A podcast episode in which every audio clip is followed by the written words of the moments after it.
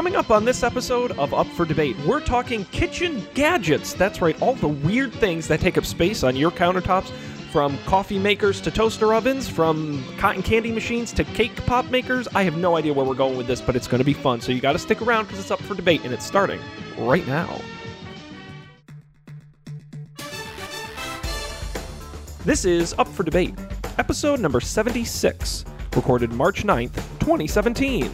Kitchen Gadgetry. Hello, everybody, and welcome to this episode of Up for Debate, the show that uh, is here to uh, to talk to you.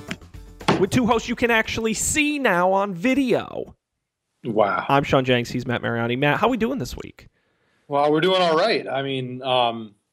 Ready to talk about kitchen gadgets and see see what I know about kitchen gadgets and what you know about kitchen gadgets. I, you know, Matt, I have a feeling, and this is just a feeling, we'll have to prove it. I think we know more than than than we're letting on. I think we're pretty knowledgeable. We're going to find out a couple things first. Um, I want to remind people of a few things. One, uh, Matt's video is back, and it looks like H D crisp. It looks great. So you should go to uh, upfordebate.tv slash subscribe, get the link to our YouTube page there. Check us out in H D video. It looks great. Check Matt out. And also tonight, fun fact, count how many times I blow my nose because I'm battling a cold. And Uh-oh. It's so fun game at home. Drink every time you see me mute my mic, grab my box of tissues. I was going to say, we can make it a drinking game. And um, see how many times I blow my nose. I've, I've had many colds in my life, Matt. I've never had a runnier nose than I have right now. So this is going to be exciting for the fans at home. Fantastic. Well, I, if, it, if it helps at all, I can't tell. And I'm on the other side of this microphone. That Well, that's very kind of you, Matt. I appreciate that. Um, number two on my list of things to let people know about, um, we're still looking to give away a tote bag, an Up for Debate tote bag. It's fantastic, high-quality tote bag. I'll ship it to your house for free. Um, how do you win? You got to give us an, an idea. We're looking for ideas for episodes, and it's easy. All you got to do is either comment on our Facebook page, call into the phone number, leave us a voicemail, or call in live. Um, you can send us an email at upfordebatetv at gmail dot com. Tweet at us at upfordebatetv on Twitter. Any way you do it, we're going to count it. You'll be entered into a drawing to win an Up for Debate tote bag, and we're going to keep running that for a little while. So please participate. We want your ideas because they're usually better than ours. That's right. That's a known fact. It. I mean, I, it's pretty scientifically proven. I now, think so. Matt? Sean. I want to talk about something we haven't talked about in a little while, and that is our Winter Movie League, Matt. Did you oh, forget? That's, so good. that's I, right. Yeah, you did forget. I forgot, too, because um, we got kind of in the doldrums there for a little while. Well, Matt, we've entered March, and our final movie in the draft just came out, Logan. Mm-hmm. And that means no more movies. However, the draft's going to run through the end of March to pick up any additional movies. Who had Logan? That would be Mike. On their roster. Mike did? Mike did. Yes, he did. Our final movie, Matt, would you like an update on how the standings are right now? I sure would. All right, Matt. Yeah, that's your update.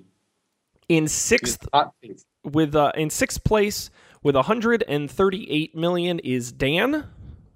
Uh, although that number is going to change because he still owes me a replacement for God Particle, which got pushed back into later in the year. So it'll go up, but I think it'll still probably be in sixth.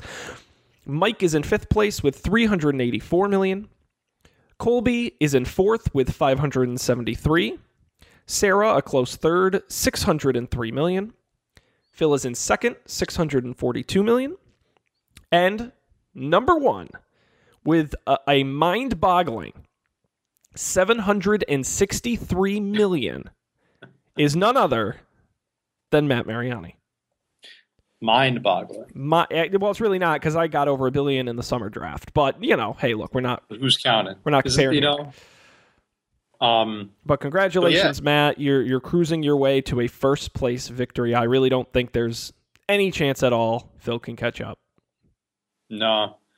Um. I've been actually I've been working on my Phil Lopez accent. Would you like to hear it? I literally cannot think of anything else on the planet I want to hear more than that.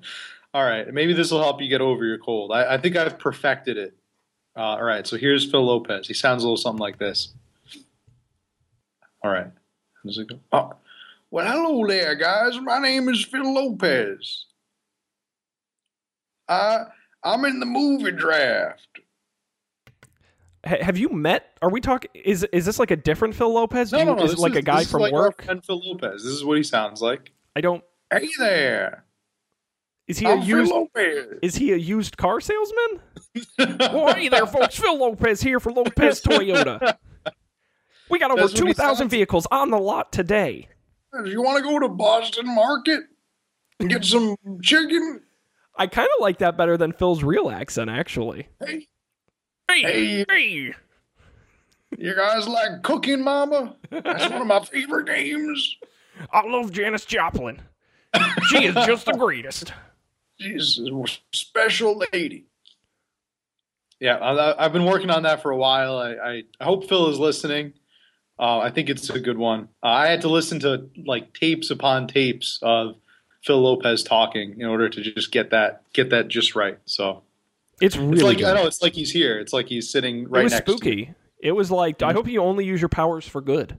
It's like I channeled Phil Lopez's mm. actual voice. Very odd. Well, thank so. you for debuting that, Matt. I mm-hmm. like to think of it as you trolling him for his second place uh, loss. Um, it was a valiant effort. I mean, Rogue One. Did. Yeah. Hey, look. Honestly, as I said before, because he had he only had three movies. He had Rogue One, Arrival, and The Founder. If he had just budgeted his movie, his his money outside of Rogue One a little better, he could have won. Rogue One really just destroyed everybody. But as I said, Matt, you're competent. You had the f- four of the biggest movies of. I don't know how I got away with that. Of the I, everyone was asleep. I really don't know what happened, especially because La La Land ended up being the um, third best value in the whole draft because you only paid ten dollars for it. It got one hundred forty-six million dollars off the Oscar buzz. So. That plus three big tentpole movies. Uh, staggering to me. Staggering to me. But, you know, the problem is, and, and we'll learn this as the years go on, but, you know, the, the, the winter draft is very different from the summer. To- you have to have totally different strategies because you have fewer movies making a lot of money. You have different types of movies coming out. You have mixing in the award season stuff where Manchester by the Sea ended up making a little more than I thought. La La Land ended up making a lot. Hidden Figures actually ended up being, as of today, the best value in the draft because Sarah only paid ten dollars for it, and it made more than La La Land. I was and just going to ask. Nobody would have nobody would have guessed. Nobody, I wouldn't have guessed. That's value. That and then Sing, actually, for Colby is in second place in terms of value. Um, and that actually, I think outside of, as I scan down the sheet, outside of Rogue One, it's the highest-grossing movie of the winter, was Sing. Hmm. So you really have to have different perspectives between the summer and winter, and I think we're going to kind of come to learn that a little better as time goes on. But as I said, this will continue through the thirty-first of March, where we will officially crown the winner. But as of right now, Matt, it looks like smooth sailing for you. Congratulations. Fingers crossed. Fingers crossed. All right. I'm going to I'm gonna beat Matt. I'm, I'm going to win all kinds of money. I'm going to... My my movie's going to... Uh, box office bonanza. Money, um, money, money. I'm Phil Lopez. Phil Lopez. Yeah. All right. Very good. Uh, you got me all excited here. All right. That's it. If you want to follow along, it's upfordebate.tv slash movies, and you can follow along. The sheet's updated every week. Um, or follow us on Twitter at upfordebatetv. We tweet when the updates come out, so you can follow us there, too. Matt, kitchen gadgets. Oh, one other thing. If you're uh, listening live, you can call in and participate with us. five oh eight, six four four, T E C. That's five oh eight, six four four, eight three two four. Call in and join the conversation. Number's right there on the bottom of the screen for you. It's kind of, it's really under Matt, but you get the idea. Um, call in and participate with us live. If we're not live, if you're watching the recorded or listening to the recorded version, you can call and leave us a voicemail, and we may play it on the show. Now, Matt, kitchen, uh, kitchen, kitchen appliances, kitchen gadgets. Kitchen night. Kitchen, well, or, or or kitchen dreams. Who knows? Where do you want to start on this one? What What is sitting right now on your kitchen counter or in your kitchen drawers that's got you wow. all excited? Oh, man. All right. Um, my favorite, probably my favorite appliance of all time. We can start here. It's okay. Um, right before I moved to my new apartment, I was gifted with an electric wok. It's a wok. Say what? So now wok, you know, like, like a, you know, wok, that traditional oh. um, Chinese cooking, Asian, Asian style cooking pan, mm-hmm. like that. But it's one that you plug into the wall, and um, has like a like an electrical cord that comes out of it, you plug it into a wall, and uh, it heats up. You put food on it. You stir it around. It is probably my favorite appliance right now. I use it. I, I get I get a lot of mileage out of it. I use it probably uh, at least three, maybe four nights a week lately. I've been using it a lot more. It's just it's so great. I used it tonight actually. I made I made uh, salmon and rice in it. Can't be beat. Now, like, but what is? Why wouldn't you just get a regular wok? Now, the advantage to the – well, first of all, well, I like the wok itself because of its easy uh, ability to clean. Um, a lot of your traditional woks uh, – I guess they do make Teflon. They but do. A lot of them, a lot of them tend to be, I guess, hard, just harder material to clean. What, well, the reason that you would get the electric one is that way – Um, I think that the, the because of the convection, I think it heats up a lot faster than if it's on the stove. At least that's what I found. I mean, I've never used a traditional wok before, but you, you know, like like watching people cook on T V with the like an open flame or a stovetop, seems like it takes a, a lot longer for it to heat up completely. Whereas the the electric actually the electric wok has a temperature setting. Mm-hmm. You can set it to, you know, you can preset it to two fifty, three fifty, four hundred, or four fifty, I think, or the, and I think it might even go up to five hundred um, preset. And it heats up in a matter of seconds, whereas I think a traditional wok takes a lot longer, probably a couple minutes. Well, yeah, and that'll depend on if you have a, a gas or an electric uh, stovetop. But, you know, the, the big problem I have, so I don't I don't have a wok, but I have a a a, a large size skillet pan that's basically a wok. I mean, it's not quite as big, but it's similar concept.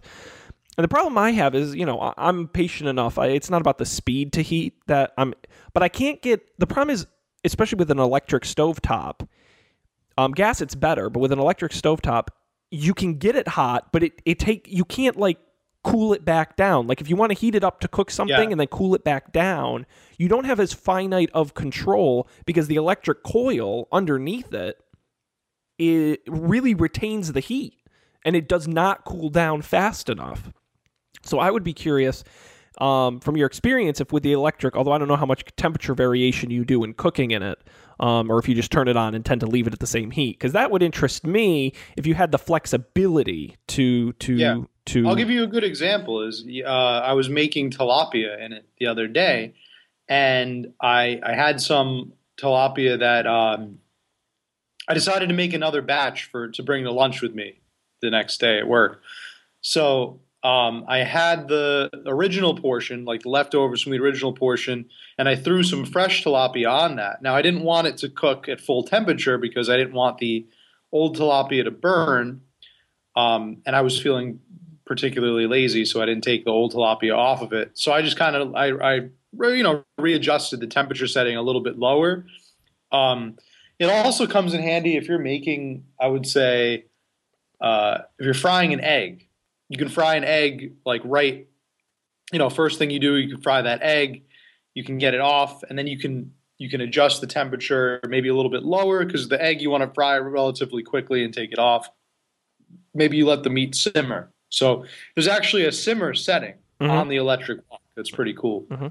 Um, you know, and it's also convenient for reheating food or heating up um, heating up sauce or something like that. Yeah, the best yeah. the best part for me is just the well in my similar um, is the volume. Just having the volume, the space, because I, before I got my big pan, it was a, actually a nice Christmas gift from my mother, so if she's watching on Facebook, thank you. Um, I use it all the time. And the problem is I used to I, I like to make a lot of like mixed pasta dishes, and at the end you want to mix it all together in a large I, I never used to have that, so I used to have to, like, jerry-rig something. So when you get that big pan, it's really great to be able to combine a lot of ingredients at once. I, I'm a big fan of the concept of one pan cooking, which is a thing, I guess, I've read. I don't know, I'll find out. Uh, but that's where you use the same pan to, and you add the ingredients as you cook, and instead of cooking them separate and then adding them, you, you cook them as you go through the process. Um, but you need a big pan to do that because you just keep adding stuff um, instead of, you know, cooking it in separate pots and then mixing it in, you know, on your plate or something. So yeah. um, I, it, it's, it's, it's interesting. It's actually, I think, a little bit of a, a kind of a throwback concept. I think a little bit the sort of self-heating wok um, or the, the self-heating sort of, um, there's another name for it and I can't think of what it is. The smaller version where it's kind of an electric pan, um, if I understand correctly, was quite popular back in the sixties and the seventies and and and kind of faded out. But I think it, it is making a bit of a comeback. Um, and I think it's, as you mentioned, a lot of it is the um, the temperature control. The, these, yeah. these electric stovetops, I just I used to have gas in in an old apartment of mine, and I loved it. I so wish I had gas back because it. Yeah, that doesn't sound right. Um, but you know, it, it, you just have such control over. Well, A, the heat is instantaneous because it's a friggin' flame. Um, yeah. You have to wait for the coil to heat up. But also, B, um, you know, you can turn it up and you can turn it down, and you you have a lot more control. Yeah. Versus electric, um, which I think makes it a little more difficult. Yeah, back in my parents' house, they have a, a gas stove, and I miss that sometimes when I'm cooking here. I have an electric. I yeah, but from I mean, yeah, the control of the flame is important, but I think the, the first part to me is it matters a lot more. Is that uh, it takes a long time to heat up. And I never I never really fully appreciated a gas stove until I had to heat up those coils, and they can take a long time, especially if you're trying to boil water. Boiling water is a is a pain in the neck with an electric stove. So, I agree. Um, cool. Yeah. So, what's on your uh, what's on your kitchen counter, Mister Shaw? You know, Matt. Part of the problem with doing this episode is that I you were going to get me to buy a bunch more crap for my kitchen because I am like. So, what happened is when I. So I lived home for a little over two years um, before moving to Houston. And in that time, I gave away or didn't track a lot of my kitchen stuff. So I, to rep- I bought a ton of stuff when I moved just because I didn't have any of my old stuff. Mm. And it's so much fun to go figure out and see what's out there because I, I was actually in Williams-Sonoma over the weekend. I was at a mall and they... Um, I love, I never buy anything there because it's outrageously expensive. Yeah. But just the ideas for stuff they have. Yeah, exactly. It's fun to get ideas there. It's, it's Bed Bath and Beyond is very similar where it's like, you know, who needs a, a you know, a snow cone maker? Like who makes enough snow cones? They need a dedicated, that's, that's one of my favorite yeah. g- gimmicks is like the single use appliance where it's so specific, like a cake pop maker. Like it's maker, so yeah, specific. Why yes. would you, or a donut maker? Like why? And is I'll there, even go one step further. Is there any way, can you justify a panini maker? You, like, well, you you can if it's got this. Because you can just get a George Foreman. I have a George Foreman grill, and I make paninis in it all the time. Do you, actually, let me ask you, because this is this is a good um, this is a good topic of conversation, because I was thinking about getting a George Foreman. So, uh, good, I can ask you. Because mm-hmm. I, I, I, I don't cook meats well. Like slab style of meat, steaks, pork yeah. chops, things like that. I'm getting a little better at it. But I thought getting a, something like, because I can't have a grill in my apartment, I thought having a George Foreman type yes. product would be a good idea. The answer is yes. Yeah, that would be a fantastic idea. I love my George Foreman grill. That, that second to the electric wok. That's your big. I would say is my George Foreman grill. I'm a fan. Um make burgers in it. I make uh, steak in it. I make pork chops in it. It's oh, it's it's a it's an absolute blessing, that George Foreman grill. Um, but you got the one with the swap out plates, right? You can make grilled cheeses. You can make uh, but, hot but, dogs. But yours, you swap out the plates, right? You have a flat plate and a, or do you make grilled yeah, cheeses with the wavy? There's a, there's a ridges waved plate. I, I I prefer the grilled cheese with the waviness to yeah. it. I don't know why. I think it's, exciting. It's kind of, I don't. It's a little bit of a novelty. um, actually, I think I don't know. The only thing I've ever switched, swapped them out for is maybe maybe the steak. The steak cooks a little better on a flat surface. Well, because like right now iron. I'm doing it in my wok style pan, which is flat on the bottom, um, and I cook them in yeah. there, and they do okay. Um. But the problem is you're not you're flipping it. You're not getting the double the, the dual sided heat you get with the George Foreman. Yeah, um, That's the thing. Yeah, that's that's really the advantage to that George Foreman, is the the double sided. Now, sometimes do I feel like if I'm making it in the George Foreman, it's it's difficult to tell because you can't directly see it. Mm-hmm. You know how ready it is, and then before you know it, you burned your steak. But um, also a, a little bit of another disclaimer is like a lot of the juices kind of run out of it. Yeah. Um, But as long as you don't, as long as you're smart about it, and you and you you know you constantly are monitoring. Also, you can catch the juices in that pan and just pour them right back on. Mm-hmm. Um, but if you're carefully monitoring it, there's no way you should you shouldn't burn your your steak or anything like that.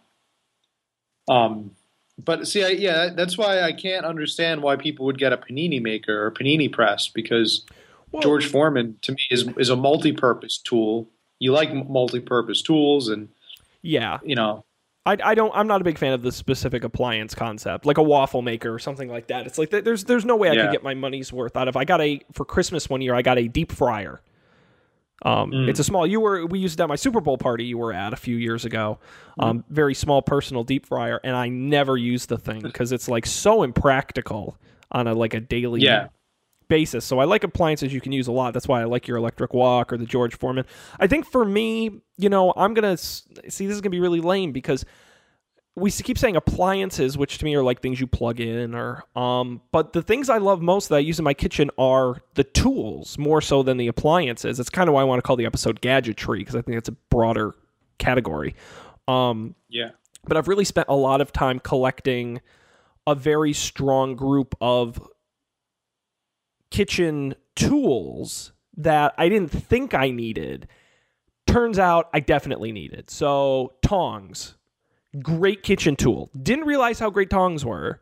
Um, when it comes to flipping meat, flipping, uh, mixing pasta dishes, um, really cooking almost anything of size, totally use the use tongs. Tongs are great.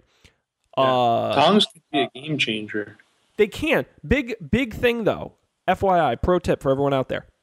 If you use nonstick pans, get the silicone ones. Don't metal on metal will ruin your nonstick pans. That's a lesson I learned. Mm. Um, because you will scratch them and you will ruin them. Same, don't put them in the... Careful what you put in the dishwasher. Because I ended up ruining a bunch of pans that were not supposed to go in the dishwasher and the finish got taken off of them. So don't do that. You learn from your mistakes. Yeah. Um, I love... I have a juicer... like a, just a squeeze citrus juicer for, for limes and lemons. That's great for cooking when you need lime juice. A zester for when you need, you know, your lemon zest and your lime zest. It's all those sort of like, you're going to Target and they have the big wall of them. And it's like, you know, you kind of look yeah. through like, oh, do I really need that? It's like, yes, turns out you do need those because it makes your life way better when over time you collect all the little gizmos and all the little little hand tools. I would say, I would say the other thing is you're knives. Like- But but yes, no, go ahead. I don't I don't want to pull pull the I conversation. I was just going to say, I, I feel like the zester is one of those things that you never think you need, but there there are a lot, a surprising amount, a lot of recipes that call for lemon zest or lime zest, and you just you, you kind of just overlook it because you're like, well, what the hell? I, I don't have a zester, so I'll squeeze some lemon onto it, or I'll squeeze some lime. Well, easier said than done. Well, um, a zest solves that problem. And, and I would say. eighty percent of people don't need a zester. Like, I'm not going to tell you every kitchen should have a zester, but what I'm saying is no. If you use it once, you'll use it one hundred times. Like, that's the that's the idea. And even if you use it once a month, it makes a recipe so much better that it makes it worth whatever the cost is to buy a zester. So I think yeah. that's what I've enjoyed is picking up, is picking up uh, the tools as I've needed them. As recipes have called for them, and I'm like, oh shit, how am I gonna do that? Or like, I didn't, I didn't know I needed that, um, and that's been really great. And then once you have them, um, you have lots of opportunities to to use them. Um, you know, I, I do like going to the Bed Bath and Beyonds of the world and just looking at the big a whisk, a really good whisk. Like, yes. like don't get don't get a five dollar whisk, like get a fifteen dollar whisk, and you'll be very glad you did because it does make a difference. Now. Would you say you do you use do you use a metal whisk or are you a like a rubber plastic whisk kind of guy? Well, I use a metal because I have both. I kind of alternate. You know, for me, it's metal. I don't think, to me, it's not about the material. It's about the stiffness. A lot of the rubber ones I've used, they tend to bend and flex. And to me, I don't think it, it whisks as well. I have no proof of this. But I think with a stiffer one, whether it's metal or plastic, that's, you really get that going. That's another thing, too. Mixing bowls. Love mm-hmm. mixing bowls. Because yeah. ju- the deep ones where you can really go at it, and when you're chopping stuff and you got to mix it all together and let stuff sit, great for whisking eggs and other things because you get the the big bowl and you can really go at it. Um, yeah, no, I, I, I love my whisk.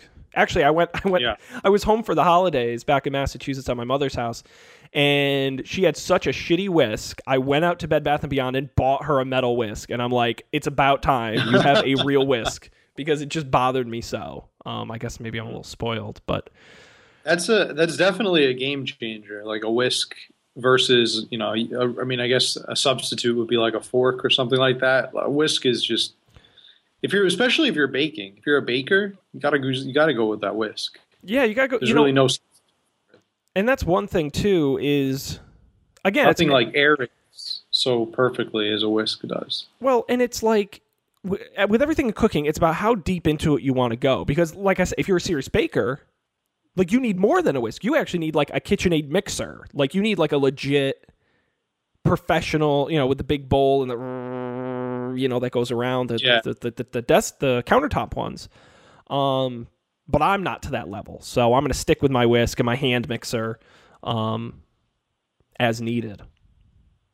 You know, I do want to give a shout-out at this point in the show, Matt, because um, of where I find most of the kitchen stuff I buy. And there's a great mm-hmm. website, I don't know if you've seen it before, called The Sweet Home. Have you heard of this? Yes, I have heard of it. I've been on there. It, it's, it's, it's becoming mm-hmm. all the rage, um, The Sweet Home, and yeah, they have great... rated... every kitchen thing you'd ever need, like like even stuff you don't need, they have scored it. And I buy pretty much all of their recommendations, and they've never steered me wrong. So that's a mini shout out to those guys. If you're looking for a whisk, I'm sure they have one. I know I know they they, they wrote like an eight thousand word piece on spatulas. So they are... very detailed, so I highly recommend checking out their picks. Um, their knives picks are amazing. I bought all the knives they recommended, and I have not been disappointed. And they, by yeah, the way, you know they what? they kept me from buying the knife set, because that's their big recommendation: is like, don't buy the block with the eighteen knives in it, because you really only need four of them. Just go buy those yeah. four knives and buy nicer ones of those instead of spending the money on the set. And I'm so glad that's I definitely- did that. It's a smart move, yeah. Um, and the Sweet Home, uh, another thing is they don't they don't just have recommendations for cookware. Uh, they have some great recommendations for, you know, all kinds of things you need. Cleaners, coffee makers are on there. Um, for your home, uh, do they do for furniture? Your bathroom, for yeah, uh, bedroom, they're starting bath. to. They actually just did a couch pick if you're ordering one online. Mattress, mm-hmm. they really anything you use in your car. Anything you can imagine. Um, and then also the Wirecutter, which is their sister site, is all electronics and all their um, computers and, and, and T Vs and all that kind of stuff. Um, so really, yeah. and they're always adding new. They're always adding new on. Don't panic. I every I swear all the time I'm picking the stuff I've bought from them because it's it's really fantastic. I, I can only think of how much uh, money I've spent on their recommendations over the years. Yeah, I was looking at a Dutch oven they have on there, which yeah, I guess we were can talking about this. Bring us to our next topic. Yeah, I'm I'm really considering buying a Dutch oven. I don't know if I and I've heard I've heard really mixed things from people who have owned Dutch ovens. I feel like it's something you either really you, you love it or you hate it. I don't think there's much of an in between for Dutch ovens. Um, uh, I've had, I've talked to people who tell me, you know, the Dutch oven is that their their number one kitchen appliance. They use it all the time. They always have something cooking in the Dutch oven. It's great, great to like um, keep food warm, uh, as well as cooking it. They tell me that they braise things in it, and you can steam. You can do it's a, it's a multi-purpose tool. Alton Brown, one of my my kitchen idols, is a big fan of the Dutch oven, and he talks about it on his show uh, frequently um, on Good Eats. But then I also have people I've talked to that are just like, oh, I used it once. It made so much smoke in my house that I never used it again. It, it takes all day, and it makes the house so hot, and uh, it's a disaster, so I don't use it. I don't really know. I'm kind of on the fence on this one. Yeah, and you know, it's it's really funny you say that, Matt, because I've been trying to cook new recipes a lot, and I've noticed a lot that call for a Dutch oven, um, more so than I ever have. So I don't know if either I'm just looking at certain things or it's becoming more popular than it used to be. Um, but I just don't. My concern is I own really no ceramic cookware. Everything I own is metal. Um, uh-huh. And so I'm just not as familiar in, I'm sure there's a great use case for it. I'm sure people who own it love it. I just wouldn't know how to use it, you know? Right. Right. I mean, I, I, I guess I already own a crock pot, which we could talk about next. Oh, sure. Um, so I don't know. The Dutch oven is, like you said, I, I am noticing more and more recipes that call for a Dutch oven. It seems to be enjoying a little bit of a, a little bit of a uh, hype in popularity at the moment. Um, I don't know. I, I really, I kind of like the Dutch oven. Um, but with the crock pot, I don't know. I, I don't use it that much. I, I thought I would use it a lot more. It's one of those things that I bought with the intention of maybe using a lot more. I don't know why. I haven't really gotten a lot of mileage out of it. You know, maybe it's because it's, it's kind of hard to clean. I have such a beef. I'm not a fan of cleaning it. Such a beef with the slow cooker, and here's why. Before I got one, so, well, first of all, let me tell you a little backstory. My grandmother, Grandma Flo, very nice lady. She, for some reason, got in her old lady mind, Sean should have a slow cooker. And she, for months... And months, and I swear God, it must have been a whole year. She talked to me about, oh, Sean, you should get a slow, oh, Sean, you would love a crock pot. I'm telling you, you just put all your ingredients in before you go to work and you get home and dinner's ready for you. It's great. A year, she wouldn't shut up about the slow cooker. And right before I moved, she handed me a card, a goodbye card. And I opened it up, and inside there was, what was it? It was a slow cooker. No, th- no, the there was about forty dollars cash and a note, go buy yourself a slow cooker. So I did. And I went and Flo bought me a slow cooker, uh, that crazy lady. It's not convenient. Like, I, I did try that. I actually yeah. tried that one day. I said, before work, I will put the ingredients in and then I'll come home. No, it's not. It's not any more not convenient. That like that argument, it's like... If you want to talk to me about a slow cooker being a unique way to cook food or certain food cooks better slow, I'll agree with you. But this argument that a slow cooker is somehow time-saving or is convenient or is a better way to cook is bullshit. Like, it's not. It's not. Because you still have to do... What is the most time-consuming part of cooking? It's not the is cooking the part. Work. It's the prep it's the part. Prep. And you got to yeah. prep stuff, I would argue, even more before you put it into a slow cooker. Yeah. So uh, that's that's my beef with it, I guess, is like I I never wake up early enough in the morning to to throw the ingredients in. And I think if I really was optimistic and if I was really ambitious, if I was really ambitious about it, I would have all of my ingredients separated into separate Tupperwares. I'd put them in the refrigerator the night before. But that's so much time. Like, why exactly? Like to for a meal? My all right. I I'm, I will say this about the slow cooker: it makes sizable portions, so you can have leftovers for a long time um, if you use it right. That being said, I haven't found the like the greatest recipes for it. I think everything kind of comes out tasting the same or similar because you're using a lot of the a lot of the slow cooker recipes, if not all of them, mm-hmm. seem to u- use broth. Mm-hmm. Or some type of stock, whether Absolutely. It's chicken stock or beef stock. And that kind of makes everything taste the same. I, I don't know.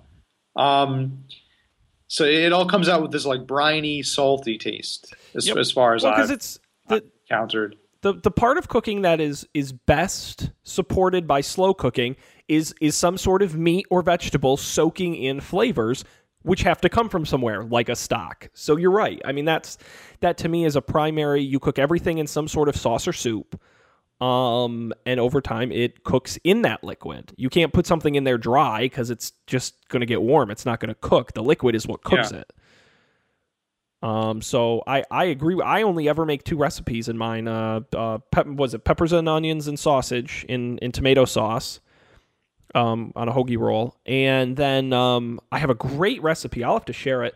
Um, which is you do chicken and you cook it in there and then you shred the chicken. Then you put in the water that the cooking chick that the chicken cooked in, you put in rice and beans. And then you put the shredded chicken in there with some seas- a bunch of seasonings, and then you put that in a uh, tortilla. It makes a burrito filling. Very good.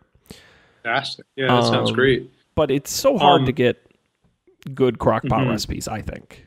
I've tried I've tried pulled pork. I've tried pulled chicken. I've tried uh, chicken marsala, um, not, not marsala, chicken tikka masala, which is actually probably the best thing I've made in the crockpot because it's the only thing that didn't come out tasting like the brine. Mm-hmm. Um Or the stock.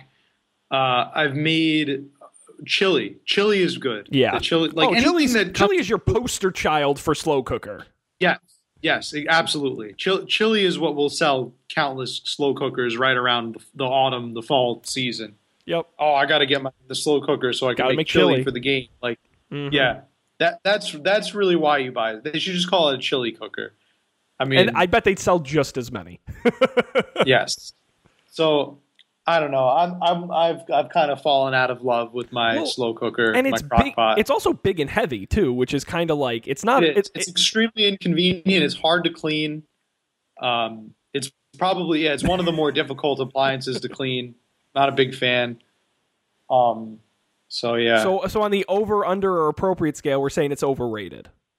It's way overrated. No. Yeah, we haven't done that scale in a while. Yeah, overrated. No, we abandoned the, that a while ago.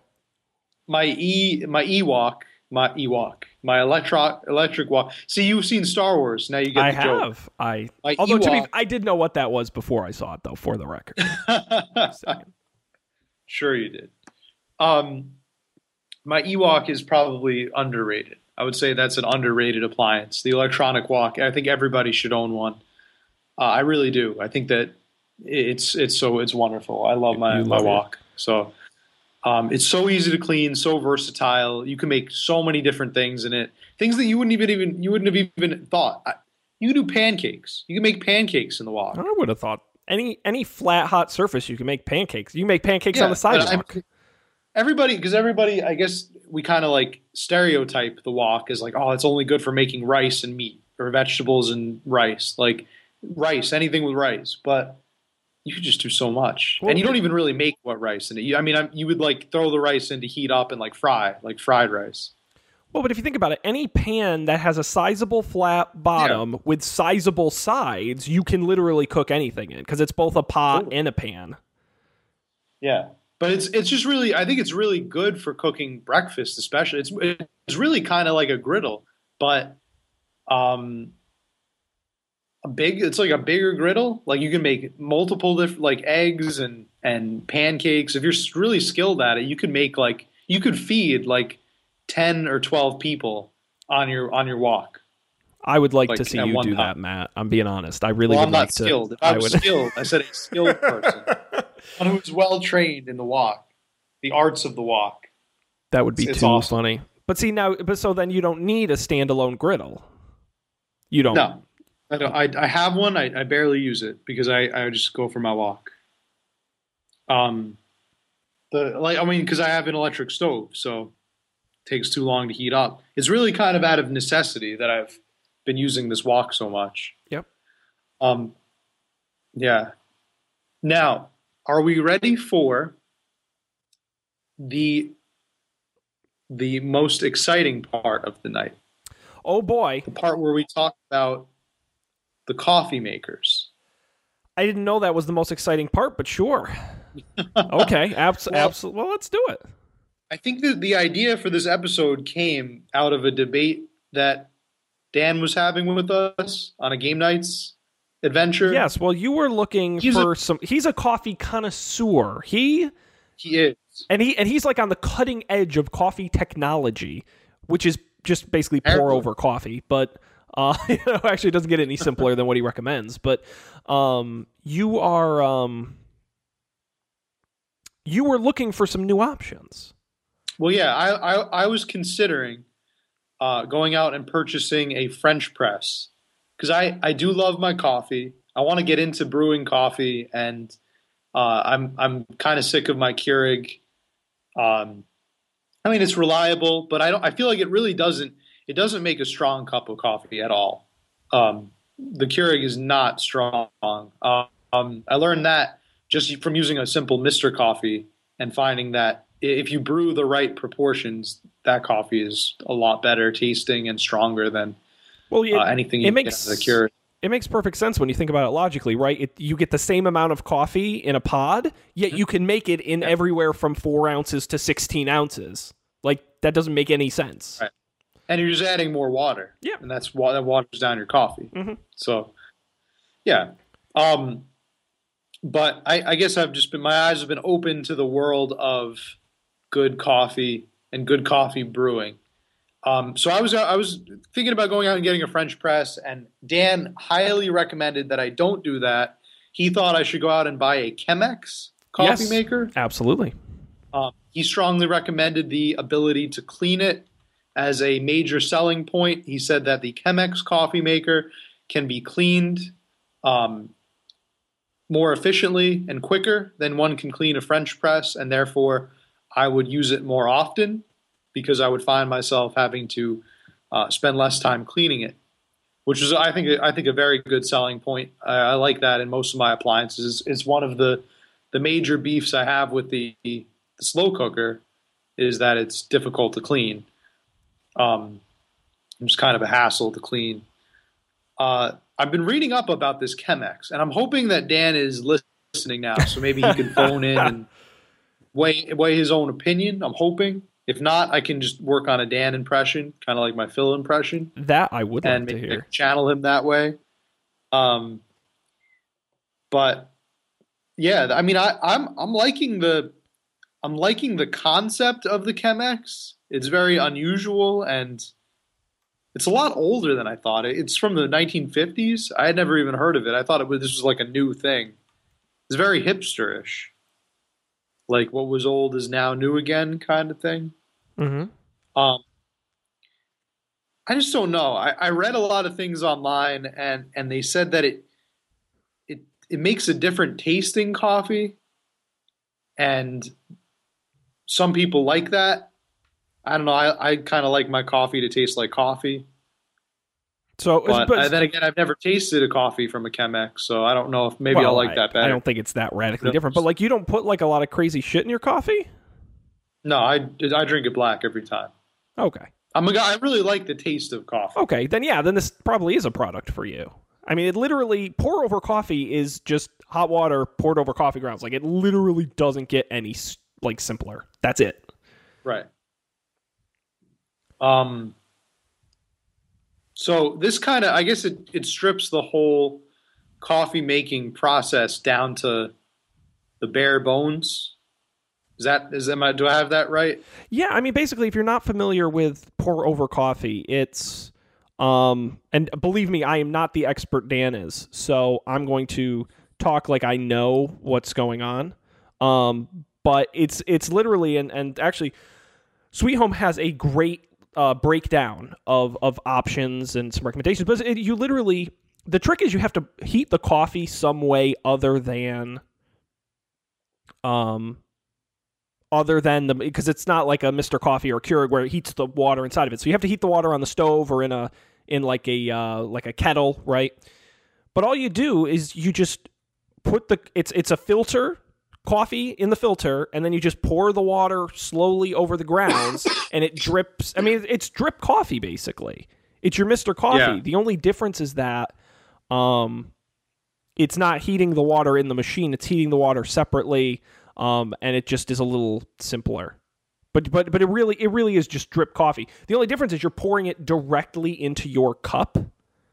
So it's not sitting in a large pot. It's not being warmed over time. You're getting it right from the grounds. Right.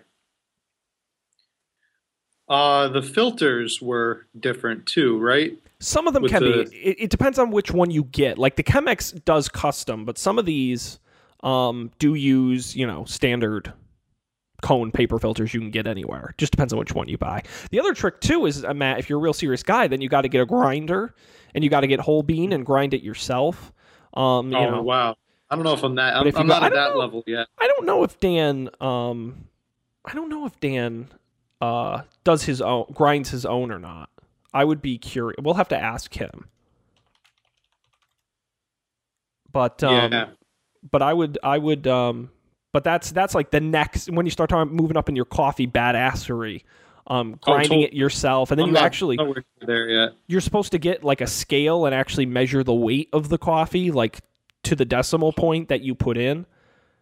Um, I'd like to do that someday, if not just to like just to experience what it would be like to have the perfect cup of coffee, mm-hmm. like the one that that has just like so much caffeine that it just sends you on.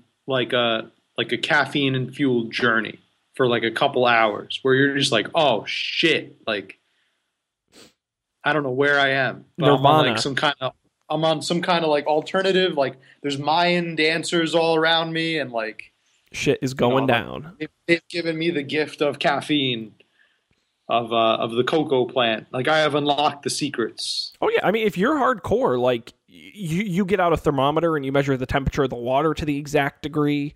Um, I yeah. mean, you can really go insane. So someday I would like, I'd like to get on that level. Well, I would I would say pour over coffee is an time. easy is a good easy way to get started with that because really you just yeah. gotta buy the pour over equipment, which is like under thirty bucks, forty bucks. Um, mm. you know, if you can get if you know. whole bean coffee that's freshly ground, that's good. If not, get ground. Um, the only thing is you got to you also got to get a kettle with it because you got to heat the water right. somehow. So if you're if you're willing to to to pick up those things, yeah, I think that's a great way to start. Hmm. Yeah. I, however, am going to stick with my Keurig, which I am more than happy to admit is weak coffee. It is not good coffee by any stretch, but it is convenient coffee. And you know so, what? There's no shame in that. It's the same reason why I will never get mad at somebody for going to McDonald's. Do I think there are better burgers? Absolutely. Do I think they should go there? Probably not. But you know what? There's also a McDonald's within thirty feet of you, wherever you are in the U S. So I can't, you know, it's a give yeah, and take. O- options for different people. I, I totally get why people would do pour over. I think that's cool. I'm impressed with people who do that.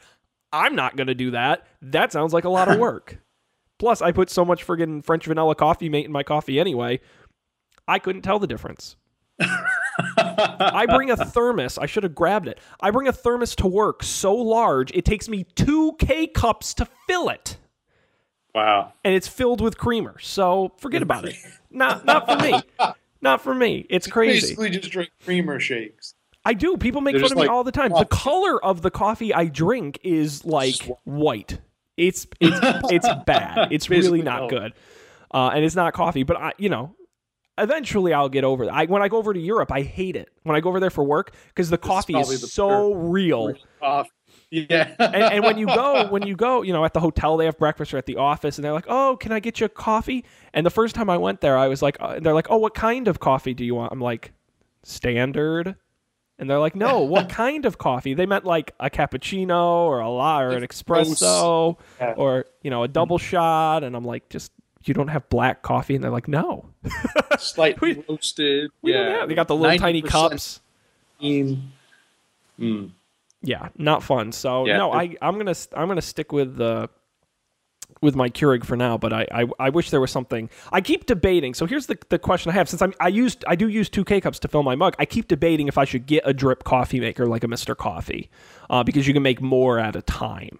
Um, and I just haven't been able to pull. Yeah. It's also cheaper, by the way. I mean the, the K cups are not a, a cost effective way to make coffee. They're not. No.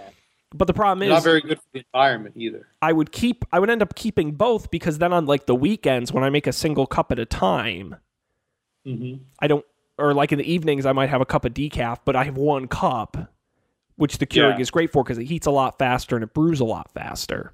So Yeah, I, I really think like a Mister Coffee is kind of good for like a workplace setting. It's good to, because like if you're if you're gonna like pull an all nighter or something, or if you're like working on a special project with your team, then you know maybe you put on a pot of coffee, um, that kind of thing. But I'm, I'm kind of like you. If if I come home, I'll have like one maybe in the late afternoon just to get me through mm-hmm. till bedtime, and that that the Keurig is really great for that. The French press or the Chemex, I could see myself using that on the weekend. Well, like, and that's that's the like great part Saturday, about it. Sunday morning, like really good cup of coffee. Just use like, it whenever you want. I'll, it doesn't have to be an everyday thing. Yeah. The problem you're going to have is keeping fresh coffee in the house. Mm-hmm. Because you know, pre-ground is going to last a little while, but like really good coffee isn't going to. So you're going to have to kind of balance True. balance that out, but um But yeah, I think uh, coffee is an exciting, you know, it's kind of like beer where, you know, with all the different flavors and, and opportunities to try different things, um, I think there's there's really no reason not to. Yeah, it's very customizable. Like me, you don't like it. Yeah. I agree. Now, Matt, I wanted to talk um, about another kitchen gadget that I can't live without, and it's going to surprise you. Okay, I'm ready for it. Because I, I was sitting here thinking, like, what in my kitchen? Because I really don't have a lot of, like, appliances, like plug-in-the-wall type appliances, um, just because I don't use that many. Um, I absolutely love my Amazon Echo Alexa speaker in my kitchen. Oh, no. You're one of those people? Uh, yes. And don't you know the C I A is listening to everything that you're saying? I live it, alone. Right? I don't say anything. Um, and Matt, you're you just you say that now. Wait till you get here, and you can tell my lights to turn on and off, and you're gonna get real excited. I'm telling you. You say that now. Can you do it right now while, while we're talking? Well, let's see. Do you have All your right. Alexas with you? See, so this is great. So I have three lights here, but only one of them is a smart bulb. I don't know if she can hear me okay. if I yell loud enough. Hang on. Let's Alexa. Turn off the studio. It turned off. Did could could you see it got darker? All right, here, I'll turn it back on. See if it gets that much lighter. Alexa, turn on the studio. It did turn on and off. See, the problem is you can't tell. It did. It did. The the, the, the, the, the above light isn't isn't a smart bulb, but anyway, um, it's fantastic in the kitchen. Like, that's what's great about it, is because I use it primarily for two things, right? When you're in the kitchen, what's the problem? Your hands are all messy, gross and wet, and you don't want to touch anything. For playing music and setting timers, Alexa is like the perfect kitchen companion, because okay. I I go in and I always I usually almost say the same thing. Alexa, play my nineties rock station, and she puts on Pandora. And, you know, it's Third Eye Blind and Goo Goo Dolls and and and Nirvana and and and Pearl Jam and a mix of all that. Some Smash Mouth in there? Absolutely. Are you? Of course Smash Mouth is in there. And so, um, and what's great is then you could say, you know, Alexa skip or Alexa pause, or, you know, you say all these things. And uh, by the way, I'm sorry if anyone out there is listening to this and their Alexa speaker is going off. I apologize. Um, but you, you know, you tell her what to do and she does it. And so you don't have to worry about it. And it's great when you say, you know, set a timer for ten minutes, set a timer for fifteen minutes. And then you can check in on it while you're doing stuff. And then it, it and actually I have it connected to my light. So all the lights in my apartment flash when the timers go off. It's, it's on, it's honestly a really awesome kitchen tool. Yeah. I'm surprised. I use it more in the kitchen than anywhere else. I would, I would become very spoiled if I had an Alexa um, for that exact same reason. I, I feel like I'm using my phone a lot as a timer, and I, I use the timer on my stove and the timer on my microwave, and it get, like I, I get them all messy because mm-hmm. my hands are all messy, and I'm always like fumbling with my phone trying to get my my like my podcasts or my Pandora station on. I get it all messy. I make a lot of chicken cutlets. That's kind of my, my staple food. Chicken cutlets, like egg breaded and fried. Oh my God. Your hands get all messy. So it's like, yeah, uh, I, I would totally use that in, yeah. in the kitchen. I, that that I, surprised uh, me. I guess it's worth having the C I A be able to know everything that you're up to. I'm just but saying, I guess you're not really up to anything what are you anyway, hiding? Right? That's, that's what I'm saying, Matt. What do you, what do you, you hiding? You can't see it. If- and by the way, I will say, if you're going to buy Alexa just to play music and do timers in your kitchen, it might not be worth it. But if you're like me and have the smart bulbs and the smart T V yeah. and all the other crap you hook it up to, uh, then maybe it is worth it. But I do get a lot of use. It is handy um, to to have that. Now, uh, Matt, we got like two minutes left. So is there anything in the kitchen we didn't get to that you wanted to cover? Yes. Actually, yes. Yes. yes. Okay. okay. Yes. I want to know, it would be very interesting if you knew this, Mister Sean, oh, without okay. looking it up. If you don't know this, I, I, I put it forth to the folks at home to see if they can come up with an answer for this. Sure. This little kitchen conundrum. Do you know the answer, is, or, or do you not? I don't know, know the answer. Oh, okay. Okay. I have no idea. It's really it's what it, it's the name of a device. Okay. Okay. It's a kitchen device. So when you have a little pot of sugar, you know, a lot of times you'll have like a teaspoon. Yeah. And you'll use the the teaspoon to dollop out the sugar. Sure. Um, same thing. You know, if you have any kind of condiment. Um, you'll have, like, you use a spoon or anything like that. With honey, though, with honey, a lot of times you'll see this wooden, little wooden spoon. It looks almost like a spoon, but it's not. It almost looks kind of like a, like a little, like a little mortar, like a mortar and mortar and pestle. Um, it ha- it's usually made out of wood. Actually, I think it's only made out of wood. I've only seen it made out of wood, and it's it has a uh, it has like a like a shaft, and it has a circular top, and it has like these little ridges along the side of it. And you see, you, a lot of times you'll see it. The probably you'll see it the most in Cheerios commercials. It'll be like yes, the thing that's okay. Thing. Yeah, I'm yeah, saying yeah, yeah. okay that that thing. Uh, do you know? Is there a name for that? I, I don't have- know. I've never, and to be honest, I've never even thought about it on the Cheerios box until you pointed it out that that is a thing. Um, I because yeah. I don't, I don't eat honey. I don't cook with honey. I don't think I've ever purchased honey. Um, so I'm the wrong really guy to ask. I would be really disappointed if it's just called like a honey spoon. I, I, I want a there to be stick? Like a cool name for it. Yeah, like a, even cool. I want there to be like a special honeyizer for it. The honey. The, I don't know the honeyizer. I don't know. Um, I want there to be like some kind of fancy what's French. It, or what's it even for? It's, I think it's, see, that's the thing is I don't understand. I guess it's maybe the honey doesn't stick to it. So it like, you can like stir, I don't know why you need to stir your honey, but for for those of us who are like, you know, have tea time, you might need like a little saucer of honey that you can like dollop the honey onto, you know, onto things. I don't know. Matt, I only really, you only really see it on the Cheerios commercials, but they were selling handcrafted ones of these at, um, we went to this cooking class uh, at a Sur La Table nearby, and Ooh, they were selling like handmade honey things. They called, they had a name for them. I just can't remember it. But I, I, I cheated and looked it up. Do you want to know the answer? Damn it. Yeah, I guess so. Matt, what you were referring to is a honey dipper. Damn it. A honey it's dipper. It's called a honey dipper. A honey dipper, according to Wikipedia. Okay, yeah, that is. It is used to collect yep. viscous liquid, generally honey, from a container, which it then exudes to another location. It is often made of turned wood. Besides the handle, the tool consists of equally spaced concentric grooves. One method of using the tool is to dip the grooved spiral end into the liquid, then slowly twirl the handle between the thumb and the fingers while in transport to prevent dipping. It is commonly used to drizzle honey on breads, biscuits, and other foods of that nature. It says here, the mascot of Honey Nut Cheerios has carried various incarnations of honey dippers. Yes. And even more, more interestingly, right. since the nineteen twenties, the term honey dipper has been used as a term of disparagement for workers who empty septic tanks. Oh, ew. That's weird. That's, that's gross. Yeah. But anyway, I, I'm glad we got to the bottom of that mystery. I never, I really had never seen one in person, never thought about that. Yeah.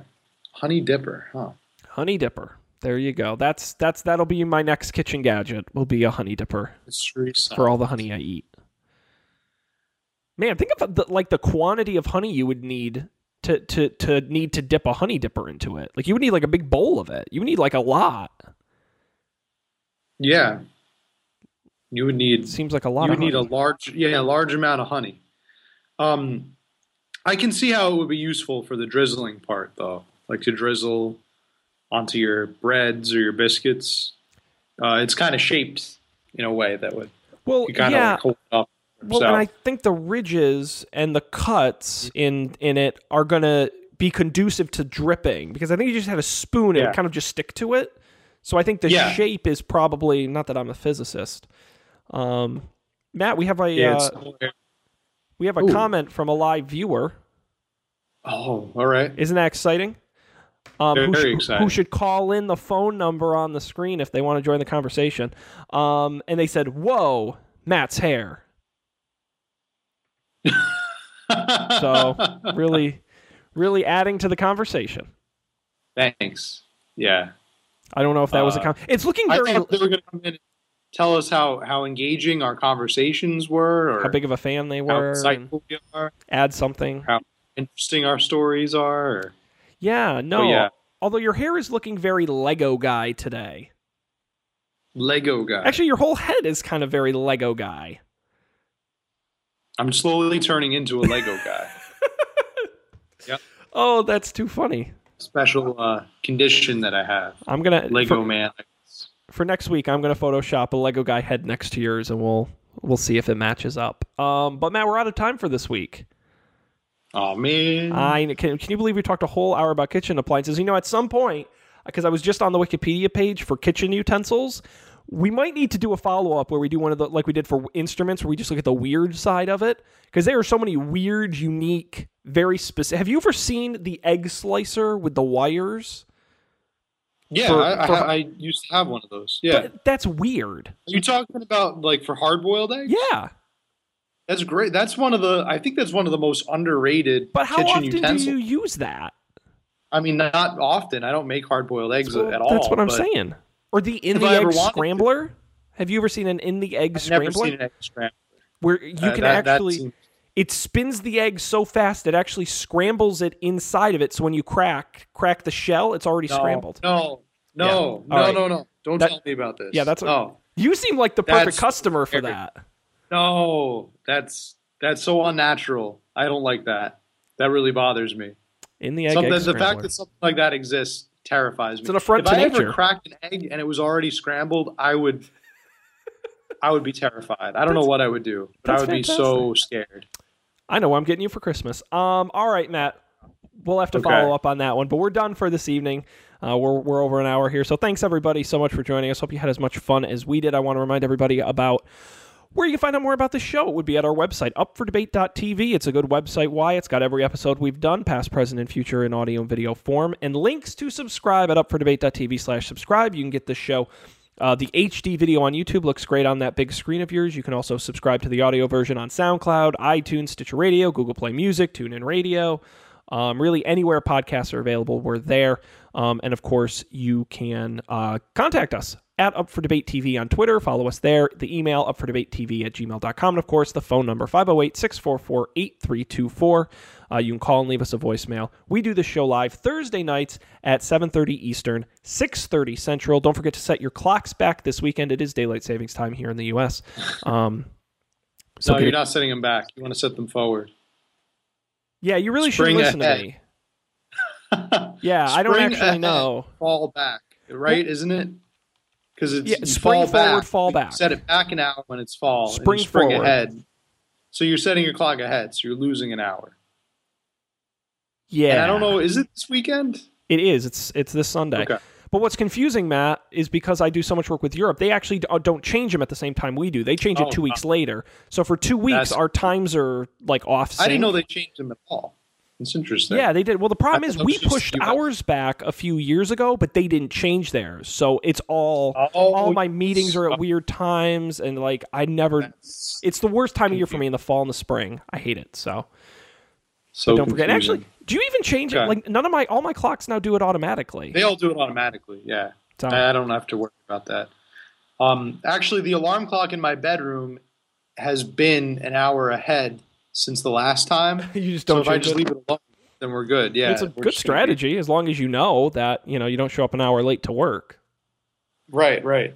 Exactly. That's that's why I kind of just left it alone. So, um, yeah. So you can go on. You can look at all our all our past videos. You can see how my hair is, has evolved over the years. Absolutely, you know? Absolutely. Um, These episodes never go out of style, so you can listen anytime. Never. We're never, we're hip never. and current. So, and check on behalf those of out. Matt and Sean, I am Fear Lopez. Thanks for watching. I'm Phil Lopez. Thanks for watching. My name's Phil Lopez. I appreciate it. I like how he gets a little faster time. My name is Phil Lopez. Very nice to meet you. Yeah. Um, on behalf of Phil Lopez, Matt, and myself, thanks everybody for joining us. We hope you had as much fun as we did, and we'll see you next time for even more great discussion here on Up for Debate.